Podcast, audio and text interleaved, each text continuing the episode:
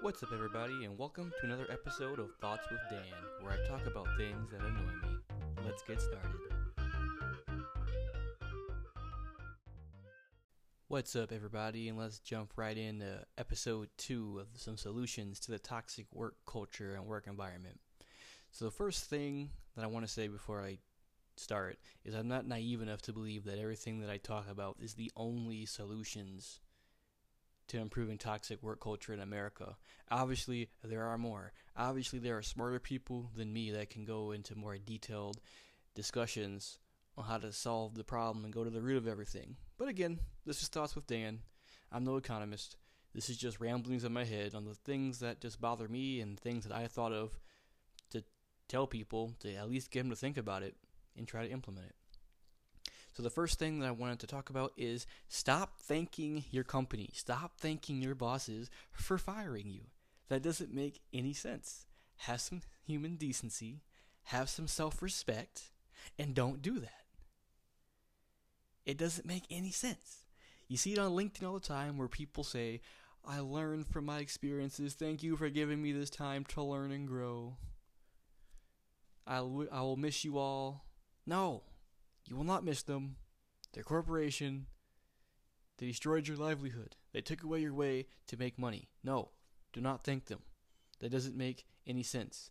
And why doesn't it make any sense? Is because they lied to you in the first place about being a family by letting you go so quickly when the time gets tough.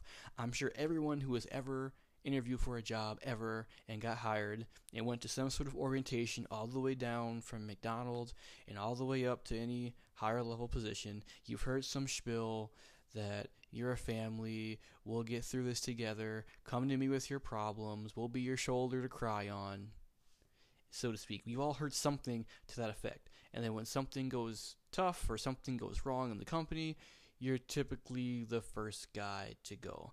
And honestly, that reminds me of a meme that I saw.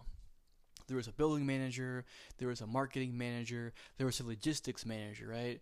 And there's a few other people, and they were all standing in a semicircle around this ditch. And there was this guy, Dave, that was digging the ditch, right? With a shovel, actually doing the work and doing the labor. And the meme, it said, all those managers were saying, Times are getting tough. It looks like we should fire Dave, you know?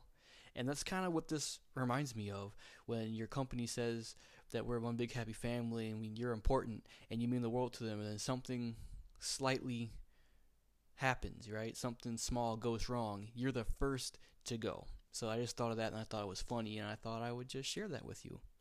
You know, you don't owe your company anything more than your time. It's very simple with the interview process. It's very simple with orientation. It's very simple with working at a company. They hired you because you have skills that they want, and the company believes that you will be able to make them more money than what they are paying you. It's very simple and it's very transactional at the end of the day. The relationship with your employer, the relationship with your boss, the relationship with your line supervisor should be purely professional and it should be purely transactional and honestly needs to stay that way. I don't know where this fake family mushy gushy stuff came from, but it's not there and it's just a tactic, in my opinion, just to keep you as a sheep. And realize that no, we're not a family. You probably hate half your coworkers anyway. You're probably competing with them for a 50 cent raise that comes to the supervisor with more work and more demeaningness.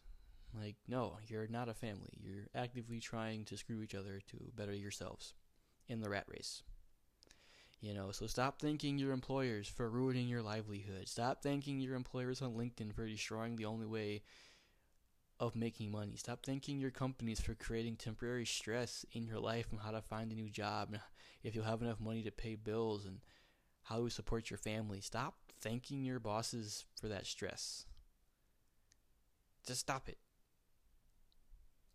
And hopefully, when people start doing that and they stop thanking their bosses, then your, you know, the higher ups should hopefully get this message that it's not okay to see your workers as disposable and it's not okay to lie to your face and feed you all this garbage of being a family when times get tough that you're disposable and that you're just a number on a spreadsheet. So once we see some self worth in ourselves, maybe we can start changing some culture at companies on the micro level. Another thing that I thought was pretty important is to stand up for yourself. You know, capitalism has a really good way of just demeaning you and just trying to make you feel that you're just a cog in a machine and you're just in a rat race. You know, stand up for yourself. Stop competing in these dumb contests of who stayed away from their family the longest over the weekend or who worked the most days during the holiday season. Like, stop doing that. It's absurd. It's honestly crazy and it's dehumanizing. And it wants you to have a self worth based on how much hours you give to a company who gives you nothing in return.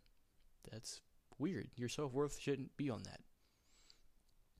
You know, at my old job, you know, I was very rarely paid overtime, if ever, if I honestly can recall.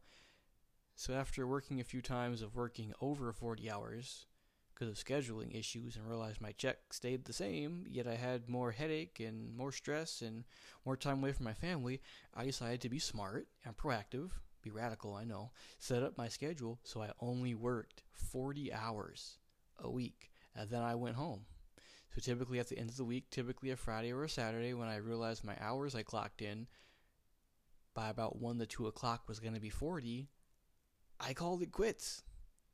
Because, in my view, any time that you work over 40 hours when your company says they're not going to give you overtime, in my eyes, that's theft. And I refuse to enrich a company with my time when they don't see me valuable enough to pay me for my time to help them. And honestly, these companies like to have it only to suit them. They like to have it both ways. You know, they want to stress the work. They want to stress, you know, meeting the bottom line. But once you're done, they still have this expectation for you to continue to work for free, even though it's not five. So honestly, we gotta break that nine to five mindset and break that nine to five culture. Know your value. Know your worth. And if your supervisor wants to give you grief over it, then that's the point where you might want to look in the mirror and say, I deserve better than this, and I'm not going to work for a company that demeans me. I'm not going to work for a company that thinks it's okay to steal from me, to extract the most labor out of me without paying. That's wrong. And that's theft. And we need to stop thinking that that's okay. Another important aspect that I was thinking of too when I was thinking of this episode is stop fighting amongst yourselves and realize that you're both getting screwed. Your labor is both being exploited. You're both being used and abused by your companies. Stop fighting with, with each other because it further divides you. Stop fighting with each other over a crappy supervisor position that maybe is going to give you a 50 cent raise that's not going to have any cost of living increases and you're going to have more stress and you're going to have more headache and you're going to have more responsibilities without any of the perks. Stop sacrificing your fellow man on a pyre for this crappy promotion. It's really not even a blessing in disguise. It's honestly the better analogy is a wolf in sheep's clothing. It looks attractive at a distance, and once you're in too deep, you're never getting out, and you're going to hate your life. Instead, what you should be doing is realizing that this is garbage and you need to work together to unionize and actually research it. See what your state says you can do. See if you can do it on your breaks. Know what your protections are from wanting to think about it. And after you've done your research and you're tired of being used, abused, and screwed, then you should actually make an attempt to unionize. The reason you're being screwed in pay, the reason you're being screwed in your benefits is because you have no leverage. So stop fighting with each other for trivial raises because they only hurt you because it's not gonna cost uh, you know you anything extra. You know, it's not gonna cover your cost of living. And you gotta stop fighting with each other because it just shows your greedy bosses that you'll gladly take their subhuman wages. Because if you're all willing to fight for a nickel, and you know, be cutthroat over a nickel, why would your boss give you a dollar? It doesn't make any sense. He's not incentivized to give you a better wage if you're willing to take a nickel. Which I honestly think is important. That once you unionize, and once you want to fight for your unionization, actually take your time, take your labor, take your value seriously as a person, then that's when you go to step five when you realize your potential. You know, as a worker, you need to realize that you have the bargaining power.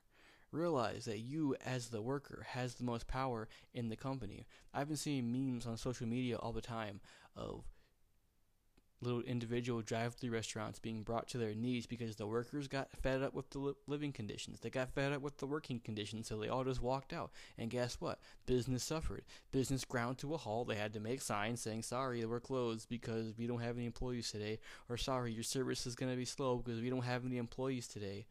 At the end of the day, the owner doesn't like that because now the screws are being tightened on him because he's not making profit, so he can't meet his obligations to his corporate overlords. And that's just one example of showing that people actually do have bargaining power. They're just too afraid because they don't have self-worth or they believe the lies that if they do this that they'll somehow be affected and impacted for the rest of their lives or whatever lies that you know society tells them, whatever lies that capitalists tell them, whatever lies that they've heard on TV or through talk shows or whatever. They keep themselves down. You know, you create the value. You are the reason CEOs and executives and shareholders get fat raises. You are the reason why they get new yachts every year. You are the reason why they get to go on expensive vacations. You are the reason why they get to have hefty speaking fees and go on talk shows and all the blessings of capitalism off of your back. Realize that you are the reason that these companies are on the stock exchange for the first place, making a profit. And realize you're the reason. You create the value. You make the product. You show up to work every day and make the company stay in business in the first place. Realize that it starts with you. And once you realize your self worth, once you realize the tricks and lies that companies like to use so that they can use you and abuse you and exploit you and extract your value, that is when you'll start to realize it's all BS. And share this with other people so that they realize that it's BS and other people get together and realize that it's BS. And they can rally together to do a walkout. They can rally together to do a strike. And if there's something that you want and there's some injustice that you see, fight for it.